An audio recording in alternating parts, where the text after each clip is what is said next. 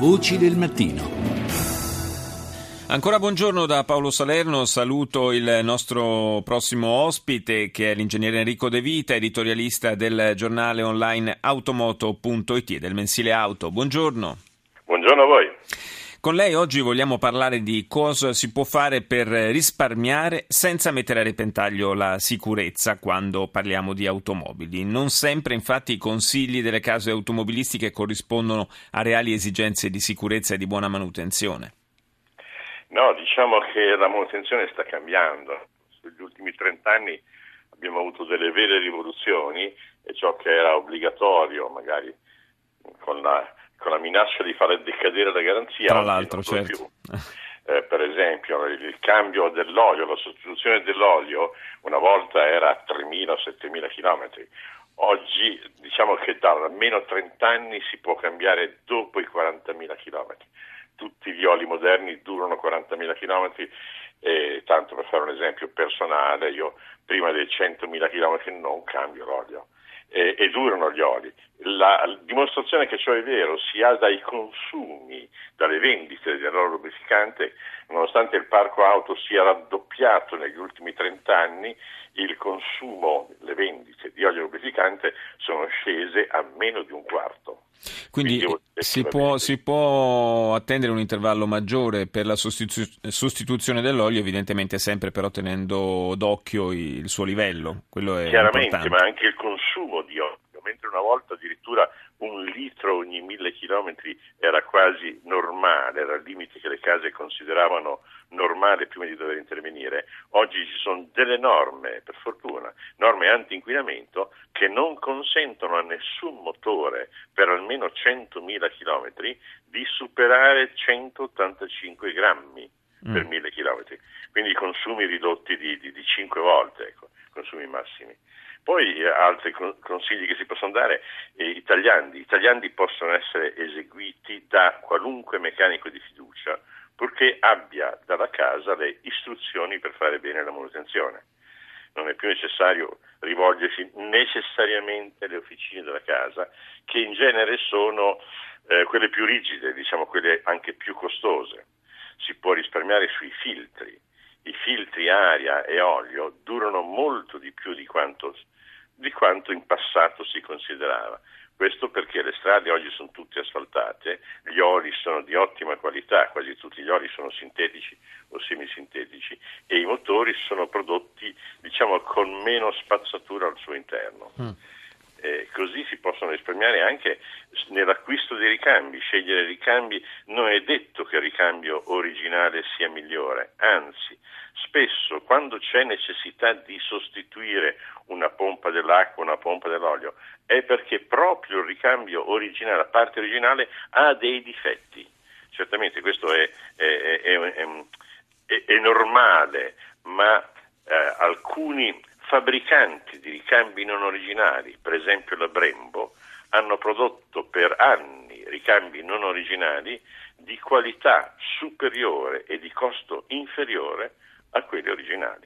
Oggi la Brembo fornisce Porsche, BMW, le case più blasonate. Ma in molti casi troviamo sul mercato ricambi identici, eh, anche perché eh, escono addirittura dalle stesse fabbriche diciamo, dell'indotto automobilistico, semplicemente perché non hanno però il marchio della, della casa, hanno un costo inferiore. Non hanno l'imballo della casa e, e sono prodotte dagli stessi produttori.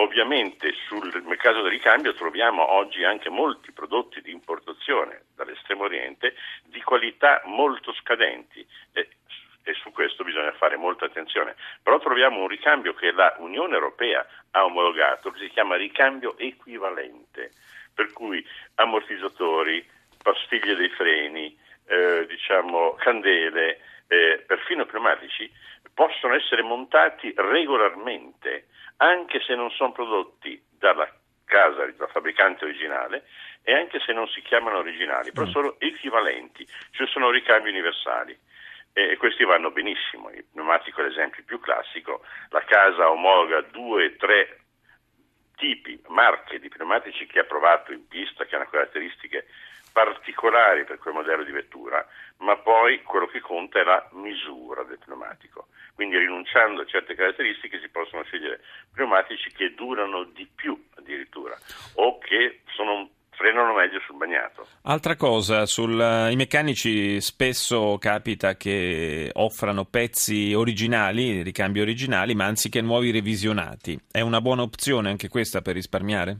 È un'opzione assolutamente positiva da utilizzare, anche perché sono le stesse case che per certi particolari, giunti mocinetici, eh, che devo dire, eh, intere trasmissioni, scatole sterzo, quando devono sostituirle in garanzia, recuperano il gruppo e lo fanno revisionare, magari non al loro interno, ma da ditte specializzate in revisioni.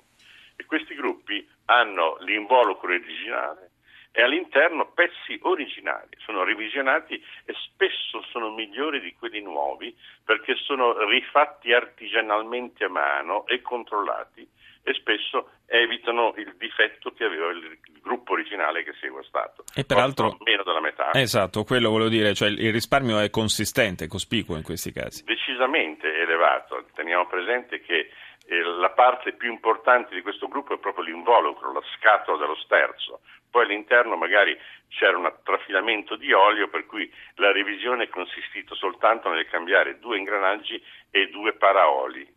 Tutto il resto è pezzo originale della fabbrica e la parte che si rompeva, che si guastava, che non teneva, i paraoli vengono sostituiti e quindi vale la pena senz'altro di utilizzare questi ricambi. Quindi ricapitolando, eh, possiamo dire per risparmiare eh, ci si può rivolgere a officine, eh, naturalmente a meccanici validi, eh, professionalmente validi, ma non necessariamente eh, della casa automobilistica della nostra, diciamo, della marca che noi abbiamo acquistato. Possiamo utilizzare ricambi eh, non originali, purché di qualità, purché omologati in Europa e pezzi originali revisionati. Eh, e insomma, mh, mm, ci dobbiamo anche un po' affidare al nostro meccanico di fiducia da questo punto di vista. Sì, non solo, ma le case automobilistiche sono obbligate a fornire a qualunque meccanico e anche a un privato tutti i manuali e le istruzioni per le riparazioni. Quindi non ci sono più segreti da nascondere, ma tutto deve circolare per la trasparenza anche della, anche della manutenzione automobilistica. Grazie Enrico De Vita, ci risentiremo più avanti magari anche per dare qualche consiglio ai nostri ascoltatori su come affrontare la stagione autunnale e invernale che eh, si avvicina. Grazie ancora, buona giornata. Anche a voi.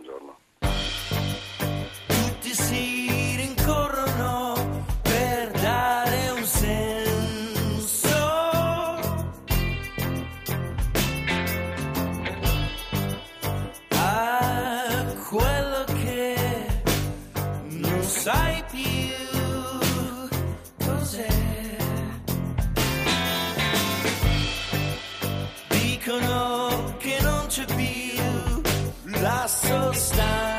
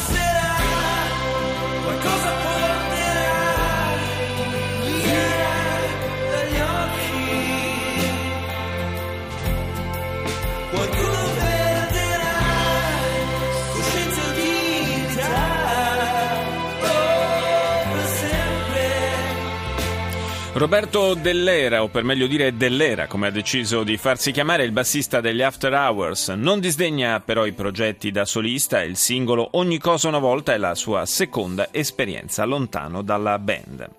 Parliamo adesso di spreco di farmaci, lo facciamo col dottor Fiorenzo Corti, responsabile della comunicazione per la Federazione Italiana Medici di Medicina Generale. Buongiorno. Dottor Corti, eh, ci sono cifre impressionanti a livello europeo soltanto per eh, un uso sbagliato o comunque non aderente alle eh, necessità terapeutiche. Secondo l'Organizzazione Mondiale della Sanità in Europa eh, ci sono sprechi di farmaci intorno ai 125 miliardi di euro all'anno, una cifra veramente da, da far venire i brividi. Come nasce tutto questo? Ma guardi, per quanto riguarda mh spreco di farmaci, io vorrei fare intanto una riflessione generale, mm, perché sono tre le, le situazioni in cui il cittadino eh, assume farmaci. Uno è eh, l'assunzione di farmaci per dei piccoli disturbi, non so, sto pensando al mal di testa piuttosto al mal di schiena. Eh, un'altra situazione dove invece il, cioè, qui molte volte sono farmaci che il cittadino assume per automedicazione, nel senso che ehm, occasionalmente eh, li assume di fronte con un disturbo. La seconda ehm, situazione eh, si riferisce al fatto che il cittadino assume farmaci perché sono stati prescritti dal medico in occasione di un certo evento, mi riferisco in modo particolare che ne so, ad una bronchite piuttosto che una tonsilite dove il eh, paziente deve assumere per un certo periodo di tempo dei farmaci, però sono stati prescritti dal medico eh, in seguito ad una, ad una, visita. La terza condizione è invece la situazione, io penso, mm, quella dove dobbiamo maggiormente orientare la nostra attenzione, sì. Eh, si riferisce ai farmaci assunti per una patologia cronica. Un paziente che è iperteso, che ha una cardiopatia, un paziente che ha l'asma, piuttosto che non ha una ipercolesterolemia, ossia un livello alto di colesterolo e quindi assume un farmaco. Allora, in questo caso mh, mm, io penso che il, focus va orientato soprattutto in questa situazione, che sono pazienti soprattutto anziani che assumono eh, più di una, di una, molecola e che devono assumerla per un certo periodo.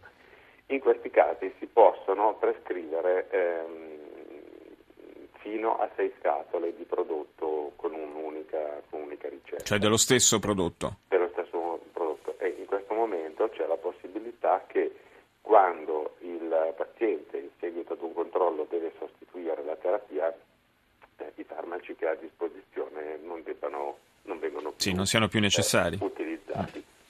Eh, quindi in questo, in questo, modo bisogna fare una riflessione anche che riguarda anche quello che vorrei dire è una, una questione di responsabilità sociale, perché sa, eh, noi tendiamo sempre a responsabilizzare gli operatori, mentre in questo caso io penso che anche i cittadini devono essere responsabilizzati. Senza dubbio. Perché in situazioni dove soprattutto il cittadino eh, non sborsa neanche 50 centesimi, eh, la tendenza è tutto sommato di dire tanto a me questa cosa non costa niente, cambio la terapia e i farmaci che ho a disposizione li butto tranquillamente io mi auguro non nella spezzatura, comunque li porto in farmacia. Ecco, ricordiamolo questo che è importante, molto importante, le farmacie hanno dei contenitori a disposizione appositamente per eh, depositare le medicine scadute eh o non utilizzate. Speciali questi, non vanno buttati, certo, non vanno buttati nella spezzatura, assolutamente.